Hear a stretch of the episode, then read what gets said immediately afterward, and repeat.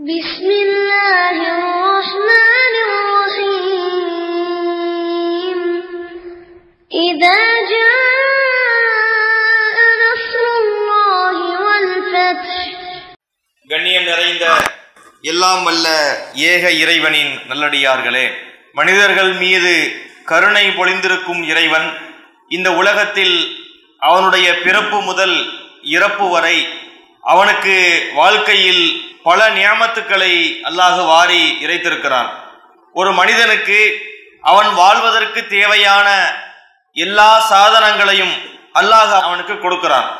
ஒரு மனிதனுடைய வாழ்க்கைக்கு தேவை என்று சொல்லும்போது அதை குறிப்பிட்ட இரண்டு மூன்று விஷயங்களில் நாம் அடக்கிவிட முடியாது.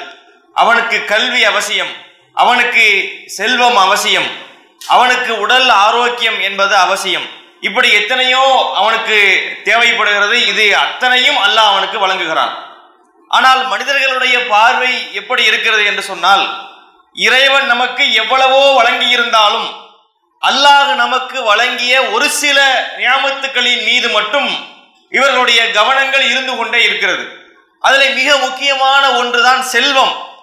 இறைவன் தான் நாடியவர்களுக்கு செல்வத்தை தாராளமாக வழங்கி இருக்கிறான் நாடியவர்களுக்கு குறைத்தும் வழங்கியிருக்கிறான். எபுசுத்து ரிசுக்கல் யஷா தான் நாடியவர்களுக்கு செல்வத்தை இறைவன் தாராளமாக கொடுக்கிறான். தான் நாடியவர்களுக்கு குறைத்து கொடுக்கிறான் என்று குரான் பேசுகிறது. யாருக்கு செல்வம் தாராளமாக வழங்கப்பட்டிருக்கிறதோ அவர்களுடைய வாழ்க்கை அவர்களுடைய பார்வை வேறாக இருக்கிறது. யாருக்கு செல்வங்கள் கொஞ்சம் கணக்கிட்டு அளந்து கொடுக்கப்படுகிறதோ அவர்களுடைய பார்வையும் சிந்தனையும் அவங்களுடைய எண்ண ஓட்டங்களும் வேறாக இருக்கிறது. வெவ்வேறாக இருப்பது பிரச்சனை இல்லை. அது மார்க்க வரம்புகளை மீறி சென்று விடக்கூடாது. இறைவன் ஒருவனுக்கு செல்வத்தை தாராளமாக வழங்கி இருந்தாலும் அவர் கவனிக்க வேண்டிய விஷயங்களும் இருக்கிறது. செல்வத்தை ஒருவருக்கு அளந்து கொடுத்திருந்தாலும் அவரும் கவனிக்க வேண்டிய விஷயங்கள் இருக்கிறது. முதலாவதாக செல்வம் பற்றி இஸ்லாம் என்ன சொல்லுதுன்னு நம்ம பார்க்கணும். ஏன் என்று சொன்னால் செல்வம் என்பதே கூடாது என்ற கருத்தும் இருக்கிறது. ஆன்மீக பாட்டைக்கு எதிரானது செல்வத்தை தேடுவது. ஒருவன் காசு பணத்தை சம்பாதிக்க போனான் என்று சொன்னால் அவன் இறைவனை ஏறிட்டு பார்க்க மாட்டான். அவன் கடவுள் நம்பிக்கை இல்லாமல் கடவுள் வணக்கமின்றி போய்விடுவான் என்ற சித்தாந்தத்தை சொல்லிக் கொண்டிருக்கிறார்கள். தமிழகத்திலே வாழ்ந்த சித்தர்களில் எல்லோரும் அப்படி இருந்தாங்களா என்பது நமக்கு தெரியல. பெரும்பாலும் நாம் எடுத்து பார்க்கும் போது அவர்கள் இந்த கருத்தை வலியுறுத்தி இருக்கிறார்கள். செல்வம் என்பதை நீங்கள் தேடி சென்றால் நீங்கள் இறை அருளை விட்டு விலகிச் செல்வீர்கள். எனவேதான் அவர்கள் தங்கள் பாடல்களிலே படிக்கும் போது நாப்பிளக்க பொய் பேசி நவநிதியம் தேடி நலமொன்றும் இல்லாத நாரியரை கூடி பூ பறிக்க வருகின்ற புற்றீசல் போல பொல போலன கலகலன முதல்வர்களை பெறுவீர். காப்பாற்றவும் வழியறியீர் கைவிடவும் மாட்டீர் என்று சில பாடல்களை எல்லாம் படித்திருக்கிறார்கள். இறுதியில் அவர்கள் சொல்லும் போது கவர் பிளந்த மரத்துளையில் கால் நுடைத்துக் கொண்டு ஆப்பதனை அசைத்திட்ட குரங்கதனை போல அகப்பட்டீர் கடந்துழல அகப்பட்டீர் நீரே. இது ஒரு சித்தர் எழுதிய பாட்டு. இதில் அவர் என்ன சொல்ல வருகிறார்? எதற்கு இப்படி இந்த காசு சம்பாதிப்பதற்காக வேண்டி நாப்பிளக்க போய் பேசுகிறீர்கள்? அது என்னவோ இருக்கிறது. காசு பணத்தை சம்பாதிப்பதற்காக இவன் பேசக்கூடிய பொய்யில நாக்கு ரெண்டா போயிருமா? அதை கொஞ்சம் மிகைப்படுத்தி சொல்லுகிறார். நாப்பிளக்க பொய் பேசி காசு பணத்தை சம்பாதிக்கிறான். நலம் ஒன்றும் இல்லாத நாரியரை கூடி எந்த பிரயோஜனம் இல்லாம கல்யாணம் முடித்து உன் மனைவியோடு தாம்பத்தியம் நடத்தி கலகலன பொலபொலன புதல்வர்களை பெறுவீர். பிள்ளைகளா என்ன ஆகுது? லான்ச் ஆகிக்கிட்டே இருக்கு. சரி பிள்ளை பிறந்துருச்சு காப்பாற்றவும் வழி அறியீர். பெத்த பிள்ளைக்கு சோறு போட முடியல. கைவிடவும் மாட்டீர். யாராவது தூக்கி போட்டு போவானா? ஒரு உபயோகம் இல்லாத பொருளை தூக்கி குப்பை தொட்டில போட்டு போற மாதிரி ஒரு ஒரு அஞ்சாறு பிள்ளையோட போறான். காப்பாற்ற முடியல இந்த ரெண்டு பிள்ளைக்கு டஸ்ட்பின்ல போடு அப்படின்னு போட்டு போற மாதிரி தான் சொல்றான். காப்பாற்றவும் வழி எறியீர் கைவிடவும் மாட்டீர். இது எப்படி இருக்குன்னு சொன்னா காடுகளில் மரம் வெட்டக்கூடிய வேடர்கள் அந்த மரம் வெட்டக்கூடியவர்கள் மரத்தை ரெண்டா வெட்டுவாங்களாம் வெட்டும் போது அவனுக்கு லஞ்ச் பிரேக் எல்லாம் இருக்குல்ல முழுசா வெட்டி முடிக்க முடியாது. அப்ப வெட்டிட்டு விட்டா மறுபடியும் அதை ஒட்டிக்கிறோம் அப்ப வெட்ட வெட்ட மேல ஒரு ஆப்பை வச்சு அதை அடிச்சுக்கிட்டே வர்றது. அது பிளந்ததை போன்றே பிடித்திருக்கும். மறுபடியும் அந்த விட்டில இருந்து வெட்ட ஆரம்பிக்கிறது. இப்படி அவன் என்ன பண்ணுவான்? ஆப்பை மாட்டி வச்சுட்டு போயிருப்பான். இந்த குரங்கு என்ன பண்ணுமா? அந்த காலை கொண்டு அந்த கேப்ல விட்டுட்டு இன்னொரு கையை வச்சு அந்த ஆப்பை அசைச்சு விடுறது. அசைச்சா என்ன ஆகும்? ஆப்பு காலண்டு கால் மாட்டிக்கணும் இந்த மாதிரி நீயே போய் காலை கொடுத்துட்டியே மாட்டிக்கிட்டு சாகுற? என்று இந்த உதாரணங்கள் நல்லா இருக்கிறது. ஆனால் இது வந்து வாழ்க்கையை அனுபவிக்க தெரியாதவன் பேசக்கூடிய பேச்சு. நாம் எல்லாம் சிறுபிள்ளையாக இருக்கும் நமக்கு ஒரு கதை சொல்லி இருப்பாங்க அது கற்பனை தான் ஒரு நரி ஒரு திராட்சை தோட்டத்துக்குள்ள போனது. கொத்து கொத்தா காய்ச்சி தொங்குது. அது ருசி பார்க்க வேண்டும் என்று அந்த நரிக்கு ஆசை. அந்த நரி எவ்வளவோ முயற்சி பண்ணி பார்க்கிறது. அது உயரத்துக்கு அது எட்டவில்லை. உடனே அந்த நரி சொல்லிச்சான் இந்த பழம் புளிக்கும். எதுக்கு இந்த எட்டாத பழத்துக்கு நாம் கொட்டாவை விட வேண்டும் என்று போய்விட்டது? என்று சொல்லுவார்கள். இது வந்து அதுக்கு கிடைக்காத விரக்தியிலே அதுக்கு ஒரு தத்துவம் சொல்லிக்கிறாங்க அந்த உலகத்தில் உள்ள மனிதனுடைய பழக்கம் இது. ஒருவனுக்கு எது கிடைக்கவில்லையோ எதிலே தோத்து போய்விட்டானோ எதை செய்வதற்கு இவன் திராணியற்று போய்விட்டாலும் கூட அதற்கு ரெண்டு ரைமிங்க ரெண்டு டைலாக் பேசிட்டு போகக்கூடிய பழக்கம் மனுஷன்ட்டு இருக்குது. இது அந்த மாதிரி ஆளுகள் செய்யக்கூடிய வேலை. செல்வம் என்பதை பற்றி இஸ்லாம் சொல்லும் போது ஆன்மீக பாதையிலே நாம் பயணிப்பதற்கு கூட செல்வம் தேவை. இவன் என்ன சொல்லுகிறான்? செல்வமே ஆன்மீகத்தை விட்டு கவனத்தை திருப்பும் என்கிறான். இஸ்லாம் அப்படி சொல்லவில்லை. செல்வம் வாழ்க்கையின் ஒரு அம்சம். அந்த செல்வத்தை வைத்துக் கொண்டு கூட நீ ஆன்மீக பாதையிலே பயணிக்கலாம். ஹஜ் என்ற வணக்கம் இருக்கிறது. வலில்லாஹி அலன்னாஸ் ஹிஜ்ஜுல் பைத். மனிஸ்ததா இலைகி சவீலா. உங்களில் பயணத்தால் சக்தி பெற்றவர் ஹஜ்ஜை நிறைவேற்றட்டும் என்று அல்லாஹ் சொல்கிறான். இன்று நாம் இங்கே திருச்சியிலிருந்து ஹஜ்ஜுக்கு போவதாக இருந்தால் செல்வம் இல்லாமல் ஹஜ்ஜுக்கு போக முடியுமா? சவுதி அரேபியாவில் வாழ்ந்த அரபிகளுக்கு வேண்டுமானால் அவன் ஏழையாக இருந்தா கூட ஹஜ் செய்யக்கூடிய வாய்ப்பு கிடைக்கலாம். ஆனால் இங்கு இறை கடமையை செய்வதற்கு கூட செல்வம் தேவைப்படுகிறது. ஜகாத் என்கின்ற கடமையை அல்லாஹ் வந்து வசதி உள்ளவங்களுக்கு கொடுத்திருக்கிறான். அவர்கள் அதன் மூலம் பல நன்மைகளை தேடிக்கொள்கிறார்கள் அதற்கு அந்த செல்வம் தேவைப்படுகிறது. அப்ப செல்வமே கூடாது என்கின்ற சிந்தனையை உடைத்து செல்வம் மனித வாழ்க்கைக்கு அவசியம் என்பதை இஸ்லாம் சொன்னது. புத்தரை பத்தி நம்ம கேள்விப்பட்டிருப்போம். புத்தர் நிறைய சொன்னாரு போனாருன்னு படித்திருப்போம். அதுல அவர் என்ன சொன்னார் என்றால் அந்த அவங்களுடைய கொள்கையில வச்சிருக்கிறாங்க. ஆசை என்பது கூடாது. ஆசைதான் அழிவுக்கு ஆரம்பம் அழிவின் ஆரம்பம் ஆசையாம். ஆனா இது வேடிக்கை என்ன தெரியுமா? ஆசை இல்லாத உலகம் உருவாக வேண்டும் என்று புத்தர் ஆசைப்பட்டார். அங்கனக்குள்ளே அந்த உலகம் சமாதி ஆயிடுச்சு. ஏன்னா இதெல்லாம் நடைமுறைக்கு சாத்தியம் இல்லாத விஷயங்கள். அப்ப இஸ்லாம் இது மாதிரி சொல்லாது. எது மனிதனுக்கு தேவை என்பது அல்லாவுக்கு தெரியும். அதனால்தான் செல்வத்தை மனிதனுக்கு வழங்கி இருக்கிறான் அதை அவன் பயன்படுத்தக்கூடிய முறைகளை அவனுக்கு கற்றுக் கொடுக்கிறான். அந்த செல்வத்தை நாம் எப்படி பார்க்க வேண்டும்? நமது பார்வை அந்த செல்வத்தின் மீது எப்படி இருக்க வேண்டும்? அதை ஈட்டுவது எப்படி? அதை தக்க வைப்பது எப்படி? அதை செலவழிப்பது எப்படி? என்றெல்லாம் அனைத்திற்கும் இஸ்லாம் வந்து வழிகாட்டி இருக்கிறது அப்ப செல்வத்தை பற்றி நாம் சொல்வதாக இருந்தால் இஸ்லாமிய மார்க்கத்தை போல வேறு யாரும் இதை பற்றி பேச முடியாது. காசு பணம் ஒன்றே குறிக்கோள் என்று இன்னைக்கு உலகத்துல வாழ்ந்து கொண்டிருக்கிறார்களே. நிறைய குற்றங்களுக்கு காரணம் இந்த காசு பணம் தான். செல்வம் காசு பணம் என்ற அந்த கவனம் இருப்பதால் தான் நிறைய தீமைகள் நடக்கிறது. கொலையடிச்சுட்டு போறான் ஒரு ஆள். திருடுகிறான். லலிதா ஜுவல்லரி இங்க திருச்சியில தான் ரொம்ப ஃபேமஸ் உடைச்சு உள்ள போய் தூக்கிட்டு போறான். எதற்காக? அந்த செல்வத்தின் மீது உள்ள மோகம். இந்த காசு பணத்தின் மீது இவர்கள் வைக்கக்கூடிய அந்த காதல் அதாவது முறை தவறி வரம்பு மீறி அநியாயமான முறையிலே கூட செல்லலாம் என்கிற அளவிற்கு அவர்களை தூண்டக்கூடிய காட்சியை பார்க்கிறோம்.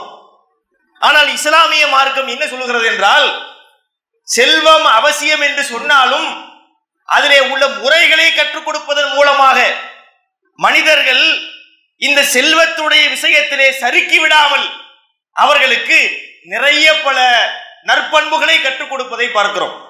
ஏராளமான சம்பவங்கள். அந்த செல்வம் தொடர்பாக அந்த காசு பணங்கள் தொடர்பாக இஸ்லாம் சொல்லக்கூடிய செய்திகள் நீங்க எடுத்து பாருங்கள். எவ்வளவு இருக்கிறது? பெருந்தன்மை என்ற ஒரு குணம் இருக்கிறதே.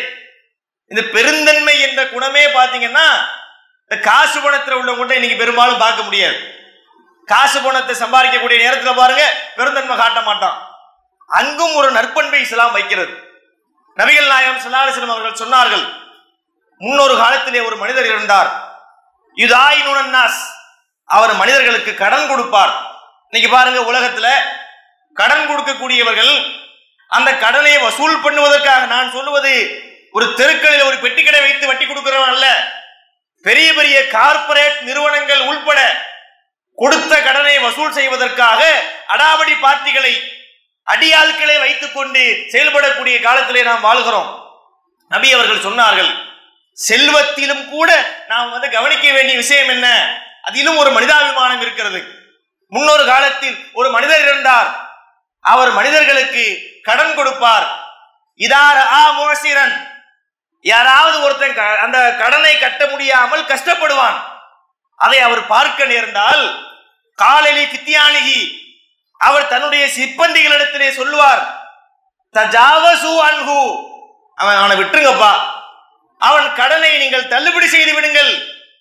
அல்லாஹ் அண்ணா அல்லாஹ் நமது பாவங்களை தள்ளுபடி செய்யக்கூடும். ஏதோ கஷ்டப்படுறான் கஷ்டத்துல வாங்கிட்டான் கொடுக்க முடியல விட்டுட்டு போ தள்ளுபடி பண்ணிரு என்று அவர் பெருந்தன்மையாக தள்ளுபடி செய்வார். இதன் மூலமாக அல்லாஹ் நமது பாவங்களை தள்ளுபடி செய்வான் என்று சொல்வார். அல்லாவும் அவரது பாவங்களை தள்ளுபடி செய்தான் என்று நபியவர்கள் சொல்லக்கூடிய செய்தியை செயல் புகாரி என்கின்ற ஹதீஸ் கிரந்தத்தில் பார்க்கிறோம். அப்ப காசு பணம் காசு பணம் என்பதில் மட்டுமல்ல அந்த காசு பணம் இன்னைக்கு மனிதனை மிருகமாக்கி கொண்டிருக்கிறது. அந்த செல்வத்தை கையாளுவதிலும் கூட மனித தன்மையையும் சேர்த்து இஸ்லாம் நமக்கு தந்திருக்கிறது. காசு பணம் அவசியம்தான். அதற்காக எந்த எல்லைக்கும் நீ போகலாம். எந்த கலப்படமும் செய்யலாம். அதுல கலப்படம் இதுல கலப்படம் ஐம்பது பேர் செத்தாலும் பரவாயில்லை. நீ பணக்காரனாக வேண்டும். நாட்டையே திருவிழை விட்டு விட்டு பெற்ற தாயை விட்டுவிட்டு மனைவியை விட்டுவிட்டு நீ மட்டும் கோடிகளோடு இருக்க வேண்டும் என்கிற பார்வை இஸ்லாத்தின் பார்வை அல்ல. அதிலே இப்படிப்பட்ட விஷயங்களை இஸ்லாம் சொல்லுது. அதே போல நபிகள் நாயம் சுல்லாசலம் அவர்கள் இன்னொரு விஷயத்தை சொன்னார்கள். முன்னொரு காலத்திலே ஒரு மனிதர் இருந்தாராம். கேள்விப்பட்டுக்கிறது தான் முடியும் பார்க்க முடியாது. அவரு ஒரு நிலத்தை வாங்கி இருக்கிறார் ஒரு ஆள் போய் இன்னொரு ஆள்கிட்ட நிலத்தை வாங்குறார். வாங்கி அதெல்லாம் செட்டில்மெண்ட்டாக முடிஞ்சு போயிட்டாங்க. நிலத்தை வாங்கியவர் ஒரு தேவைக்காக நிலத்தை போய் தோண்டுகிறார். நிலத்தை தோண்டினால் உள்ளே ஒரு புதையல் இருக்கிறது. புதையல் என்று சொன்னால் தங்கம். அதுல ஒரு பாத்திரமோ ஏதோ ஒன்று இருக்குது. அது நிறைய தங்கம் இருக்கிறது. இந்த மாதிரி ஒன்று நமக்கு கிடைத்தால் எப்படி இருக்கும்? யோசிச்சு பாருங்க. அதாவதுதான் அல்லாஹ் இன்னைக்கு நமக்கு கிருபை செய்து விட்டான். இனி நமக்கு எந்த கஷ்டமும் இல்லை என்று அவன் வாழ்க்கையே மாறி போய்விடும். அவன் அவர் என்ன செய்கிறார்? அந்த தங்கத்தை எடுத்துக்கொண்டு நிலத்தை வித்தவற்ற வருகிறார். வந்து குது ரகபக்க மின்னி. இந்தாப்பா உன் தங்கத்தை பிடி. நான் உன்னிடத்தில் நிலத்தை தான் வாங்கினேன். இந்த தங்கத்துக்கு நான் காசு கொடுக்கவில்லை. அது எனக்கு முன்னால் உன்னிடத்தில் இருந்த காரணத்தினால் இந்த தங்கம் உனக்கு சொந்தம் என்று கொடுக்க முன் வருகிறார் இப்படி ஆளுங்க தான் நம்மளும் தேடிக்கிட்டு இருக்கிறோம். நம்ம நிலத்தை வித்து ஒருத்தர் இப்படி கொண்டு வந்து கொடுத்தான்னு வைங்க. அப்ப உனைத்தாப்ப தேடிக்கிட்டு இருந்தோம். உனைய மாதிரி ஒரு ஆளை நம்ம பார்த்தது இல்லைன்னு சொல்லி அவரை புகழ்ந்து அனுப்பியிருப்பாங்க நம்ம மக்கள். இவர் எப்படிப்பட்ட ஆள் தெரியுமா? இல்லப்பா. பிஅத்துக்கல் அருள வமாஃபிகா நான் உன்னிடத்தில் நிலத்தை மட்டும் இருக்கவில்லை நிலத்தையும் நிலத்திலே இருப்பவற்றையும் சேர்த்துத்தான் அந்த கிரையும். அதனால் அது உனக்கு தான் நான் இருக்கிற வரைக்கும் அது வெளியே வரல இல்லை. நீ தோண்ட போய் தான் நல்லா நாடி வந்திருக்கு. அது உனக்கு சொந்தங்கிற மாதிரி அவர் சொல்ல. நீ புடி இல்ல நீ புடி மொத்தத்துல கேஸ் ஆயிருச்சு. கேஸ் எப்படி கேஸ்ன்னு பாருங்க. இன்னைக்கு உள்ள கேஸ் எல்லாம் தரமாட்டேங்கிறான்னு கேஸ் இருக்கு. அண்ணன்காரன் போய் கேஸ் போடுகிறான். என் தம்பி எனக்கு ஒரு சொத்தை தர மறுக்கிறான். எங்க அம்மா தர மறுக்கிறாங்க. தர மறுக்கிறாங்கன்னு கேஸ் இருக்கே தவிர வாங்க மறுக்கிறான்னு ஒரு கேஸ் உண்டா? உலகத்துல எனக்கு தெரிஞ்சு நம்ம தெரிஞ்ச வரைக்கும் எங்கேயுமே போட்டது கிடையாது. இங்க இப்படி ஒரு வழக்கு புது விதமான வழக்கு. இந்த மாதிரி அவருக்குரிய தங்கத்தை அவர் வாங்கிக்கிற மாட்டேங்கிறாருங்க. இல்லைங்க அது அவருக்கு தாங்க சொந்தம் அப்படிங்கிற மாதிரி ஒரு வழக்கு. இந்த வழக்கு ஒரு ஜட்ஜிட்ட போகுது. அந்த ஜட்ஜி யாரு? அவரை இன்னைக்கு வந்து மூணு பேர் அஞ்சு பேர்ல உட்காந்து தீர்ப்புகள் சொல்றாங்கல்ல. அந்த மாதிரி ஜட்ஜிகள் கிடையாது. அவரு சொல்லுகிறார். அவரு நேர்மையான பார்ட்டி. சில சில பேர் வந்து நாட்டாவா பண்றவங்க கொஞ்சம் வில்லங்கமான ஆளா இருப்பாங்க. நீ வேணாங்கிற நீ வேணாங்கிற. இவன் ஒரு ஏமாந்த சோனகிரி நம்பர் ஒன்னு இவன் ஒரு ஏமாந்த சோனகிரி நம்பர் டூ ரெண்டு பேர் வேணாம பேசாம கொடுத்துட்டு போன்னு சொல்லி இவர் வாங்கிட்டு லவ் போயிருப்பாங்க. ஆனா அவர் என்ன பார்க்கிறார்? அவர் நேர்மையான ஆளா இருக்கிறார். பிரச்சனையா இருக்குது. தீர்வும் சொல்லி ஆகணும். இவரும் வேணாங்கிறாரு அவர் வேணாங்கிறாரு. விசாரிக்கிறார். உன் குடும்பத்தை பத்தி சொல்லுப்பா. உன் குடும்பத்தை பத்தி சொல்லுப்பா. இவர் சொல்றாரு எனக்கு ஒரு பையன் இருக்கிறாப்ல இவர் சொல்றாரு எனக்கு ஒரு பொண்ணு இருக்குது. ரெண்டு பேருக்கு நிக்கா பண்ணி வச்சு இந்த செல்வத்தை பக்காவா அவங்களுக்கு கொடுத்துருங்கன்றாரு அவர் இந்த ஒரு இணைப்பை அவர் ஏற்படுத்தி அந்த செல்வத்தை அவர்கிட்ட கொடுத்துட்டாரு என்று நபிகள் நாயம் சொல்லக்கூடிய செய்தி புகாரில வருகிறது. அப்ப பாருங்கள் காசு பணம் என்று சொன்னால் எப்படியெல்லாம் மனிதர்கள் மாறி போறாங்க நினைக்கக்கூடிய காலத்தில் அந்த காசு பணத்திலேயே நேர்மையையும் உண்மையையும் இது நமக்கு வேண்டாம் இது அவர் வைத்துக் கொள்ளட்டுமே இல்ல இல்ல இவர் வைத்துக் கொள்ளட்டுமே செல்வம் என்பதை தனக்குரியதாக மட்டும் மனிதன் நினைக்கிறானே அடுத்தவனுக்கும் உரியது என்பதை இஸ்லாம் அங்கே சொல்கிறது. எப்படிப்பட்ட ஒரு விஷயம் பார்த்தீங்களா? நபிகள் நாயம் சல்லா செல்லம் அவர்கள் மதினாவாசிகளை பற்றி நமக்கு நிறைய சொல்லி இருக்கிறார்கள் அன்சாரிகள் என்றே அவர்களுக்கு பெயர். அந்த அன்சாரிகள் என்று அவர்களுக்கு ஏன் பெயர் வந்தது? என்றால் அவர்கள் அடுத்தவர்களுக்காக அள்ளி அள்ளி கொடுப்பார்கள். இந்த அன்சாரி என்ற பெயர் எப்படி வந்துச்சு? அதை ஒருத்தர் போய் கேட்கிறார். அனசிப்பட்டு மாலிக் அலியல்லாஹு அன்பு இருந்து ஒரு மதீனத்து சஹாபி இவர்கிட்ட போய் அனஸ் அவர்களே உங்களை எல்லோரும் அன்சாரிகள் அப்படின்னா உதவியாளர்னு அர்த்தம். அப்படி அழைக்கிறாங்களே இந்த பேர் உங்களுக்கு எப்படி வந்துச்சுன்னு கேட்கிறார். அதுக்கு அவர் பதில் சொல்லுகிறார் சம்மானல்லா அல்லாஹ் தான் எங்களுக்கு இந்த பெயரை சூட்டினான். சாபிக்கூனல் அவ்வளவு மினல் முஹாஜிரின் அவள் அன்சார். வல்லதீன இத்தபஅூஹும் ரலி அல்லாஹு அன்ஹும் வரது அன்பு இந்த வசனத்தில் தான் முதன்முறையாக அன்சாரிகள் என்ற வார்த்தையை அல்லாஹ் பயன்படுத்துகிறான். இவர்களுடைய தயாள குணத்தை பார்த்து அல்லாவே அவர்களுக்கு பேர் வைத்து விட்டான். அதுவும் கேட்கிறார் உங்களுக்கு இந்த பேர் எப்படி வந்துச்சு? ஏன்னா இன்னைக்கு தனக்கு பேரை தானே சேர்த்துக் கொள்ளக்கூடிய கூட்டத்தெல்லாம் பார்க்கிறோம். ஆனால் இவர்கள் இவர்கள் செய்த அந்த குணத்தை பார்த்து அல்லாவே அவர்களுக்கு அந்த பெயர் சூட்டினான். அந்த அன்சாரிகளை பற்றி சில வசனங்களிலே நாம் திருமறை குரானில் பார் நிறைய இருக்கிறது இஸ்லாமிய வரலாற்றிலே. திருமறை குரான் சூரத்துல் ஹஷர் என்ற அத்தியாயத்தில் அல்லாஹ் சொல்லும் போது அல்லதீன தபவுத்தார ஒல் ஈமானமின் கபடியும் ஒயுகிப்பூனமன் ஹாஜர இலையும் வலா எஜிதூன பி சுதூரியும் ஹாஜத்தன் மிம்மா ஊத்து ஓ யூசிரோன அலா அன்பு செய்யும் வளவுக்கான பிகிம் ஹசாசா வமை யூக்க சுஹனசிஹி உலாய்க்கு குமுல் முப்ளிஹூன் அல்லாஹ் சொல்கிறான் பாருங்கள் இந்த சமுதாயத்தை பற்றி அல்லாஹ் சொல்லும்போது யுஹிப்பூனமன் ஹாஜர இலையும் இவர்கள் யார் என்று சொன்னால் தங்களின்பால் புலம்பெயர்ந்து வந்த அந்த ஹிஜ்ரத்து செய்து வந்த அந்த மக்காவாசிகளை இவர்கள் நேசிக்கிறார்கள். அவர்களுக்காக வேண்டி செல்வங்களை இவர்கள் கொடுக்கிறார்கள். அது மட்டுமல்ல பல நேரங்களிலே நபிகள் நாயகம் சல்லாலை செல்லம் அவர்கள் செல்வங்களை மக்காவாசிகளுக்கு அதிகம் கொடுத்து வந்தார்கள். அதுக்கும் நிறைய காரணம் இருந்தது. அப்படி கொடுக்கும் போது அதை நினைத்து இவர்கள் காழ்ப்புணர்வு கொள்ள மாட்டார்கள். இந்த எண்ணெய் யாருக்குங்க வரும்? வலா எஜிதூன ஃபீ சுதூரிஹிம் ஹாஜத்தன் மிம்மா ஊத்து. ரசூல்லா நமக்கு தரவே மாட்டாங்களே எல்லா ரூபாயும் அங்கே போகுதே. எல்லா தங்கமும் அங்கே போகுதே. எல்லா கோதுமையும் மக்காவாசி வீட்டுக்கு போகுதே. எல்லா ஒட்டகமும் ஆடு அங்கே போகுதே என்று அவர்கள் நினைக்கவில்லை. அவன் எண்ணம் கூட அப்படிப்பட்ட எண்ணம் கிடையாது. எப்படிப்பட்ட சமுதாயம் பார்த்தீர்களா? செல்வத்தை தான் சம்பாதிக்க வேண்டும். தான் வீடு வாசலோடு வாழ வேண்டும். தனது மனைவி வந்து விதவிதமான ஆடை அணிய வேண்டும் என்பதை மட்டும் அவர்கள் பார்க்கவில்லை. அடுத்தவன் என்ன சாப்பிடுகிறான்? அடுத்த வீட்டில் இன்னைக்கு உணவு இருக்கிறதா? அவனது தேவைகள் நிறைவேற்றப்பட்டிருக்கிறதா?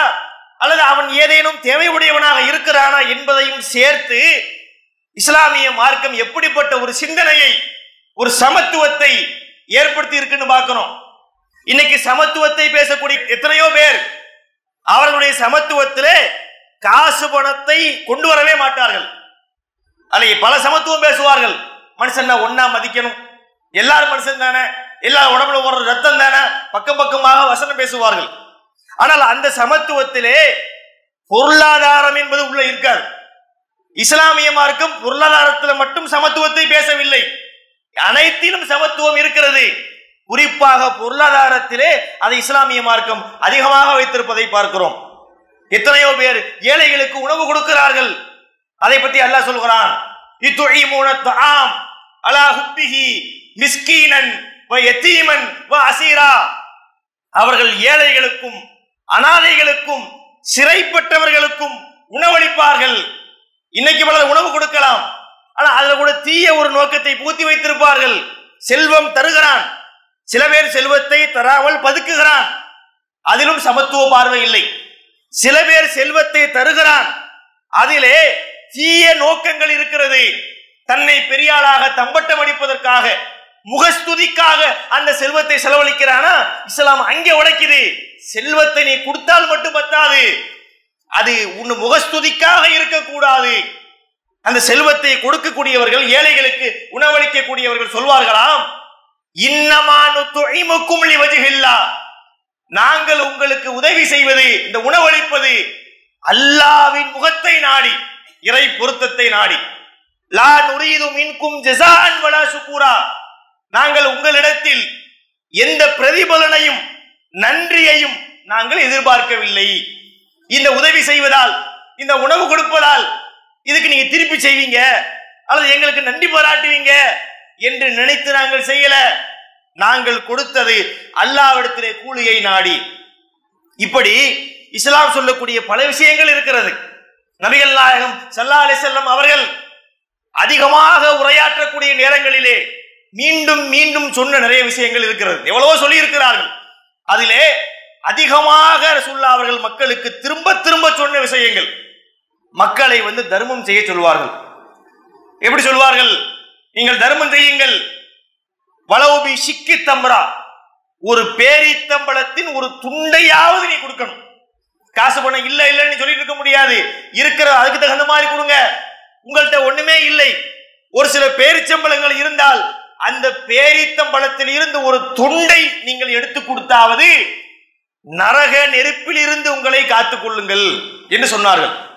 செல்வத்திலே இஸ்லாம் எப்படி ஒரு சமத்துவத்தை கொண்டு வருது பாருங்க. நீ சம்பாதிக்கும் செல்வம் அது உனக்கு மட்டும் உரியதல்ல. ஒவ்வொரு மனுஷனுக்கும் இஸ்லாம் சொல்லுது. நீ சம்பாரி உன் குடும்பத்துக்கு செலவழி உன் பிள்ளைகளுக்கு கொடு உறவினர்களுக்கு கொடு. நீ இறை வழியிலும் நீ அதை செலவழிக்க வேண்டும். இறை வழியிலும் குடும்பத்துக்கு கொடுப்பதும் இறை வழி இருக்கிறது. அதை மறுக்கவில்லை. அது இல்லாம அடுத்தவர்களுக்கும் அந்த செல்வம் என்பது போய் சேர வேண்டும். நபி அவர்கள் சொன்னார்கள் குல்லு அலா முஸ்லிமின் சதக்கா. எல்லா முஸ்லிமின் மீதும் தர்மம் இருக்கிறது. எல்லோரும் தர்மம் செய்ய வேண்டும் என்று சொன்னார்கள். உடனே தோழர்கள் யார் சொல்லா மல்லம் எஜிது அப்படி என்றால் செல்வம் இல்லாதவர் ஒருத்தர் காசு பணமே இல்லை அவர் எதை கொண்டே கொடுப்பார்? அப்போது நபிகள் நாயம் சொன்னார்கள் அப்படி என்றால் அவர் போய் வேலை செய்யட்டும் காசு சம்பாதிக்கட்டும் காசு சம்பாதித்து அதை அவர் தனக்கும் செலவழிக்கட்டும். இறைவழியிலும் செலவழிக்கட்டும் என்று சொன்னார்கள். அப்ப இதை பாருங்கள் இஸ்லாம் எப்படிப்பட்ட ஒரு விஷயத்தை தனக்கு தனக்கு என்கின்ற அந்த ஒரு தன்னலம் உள்ள மனிதர்களாக இல்லாமல் அடுத்தவருடைய நலனையும் நாடக்கூடிய ஒரு அடிப்படையை இஸ்லாம் பல விஷயங்களிலே சொல்லி காட்டி இருப்பதை போல இந்த செல்வத்திலும் அதை சொல்லி காட்டியிருக்கக்கூடிய ஒரு நிலையை பார்க்கிறோம். எனவே எல்லாம் அல்ல அல்லாவின் நல்லடியார்களை நாமும் இந்த அனைத்து விஷயங்களிலும் இஸ்லாம் சொல்லக்கூடிய கட்டளைகளை நிறைவேற்றுவதைப் போல இந்த செல்வத்தின் விஷயத்திலும் அதை ஈட்டக்கூடிய முறை அதை நாம் சேமித்து வைக்கக்கூடிய முறை அதை நாம் செலவழிக்கக்கூடிய முறையிலே இறை கட்டளைகளுக்கு மாறு செய்யாமல் இறைவன் தடுத்த முறைகளிலே சென்று விடாமல் அல்லாவும் தூதரும் காட்டிய அடிப்படையிலே நமது சம்பாத்தியமும் நமது செலவினங்களும் இருக்க வேண்டும். வல்ல இறைவன் அந்த ஒரு நல்ல ஒரு பண்பினை நம் அனைவருக்கும் வழங்க வேண்டும் என்று கேட்டு பாகிருதவானா அனைவரும் الله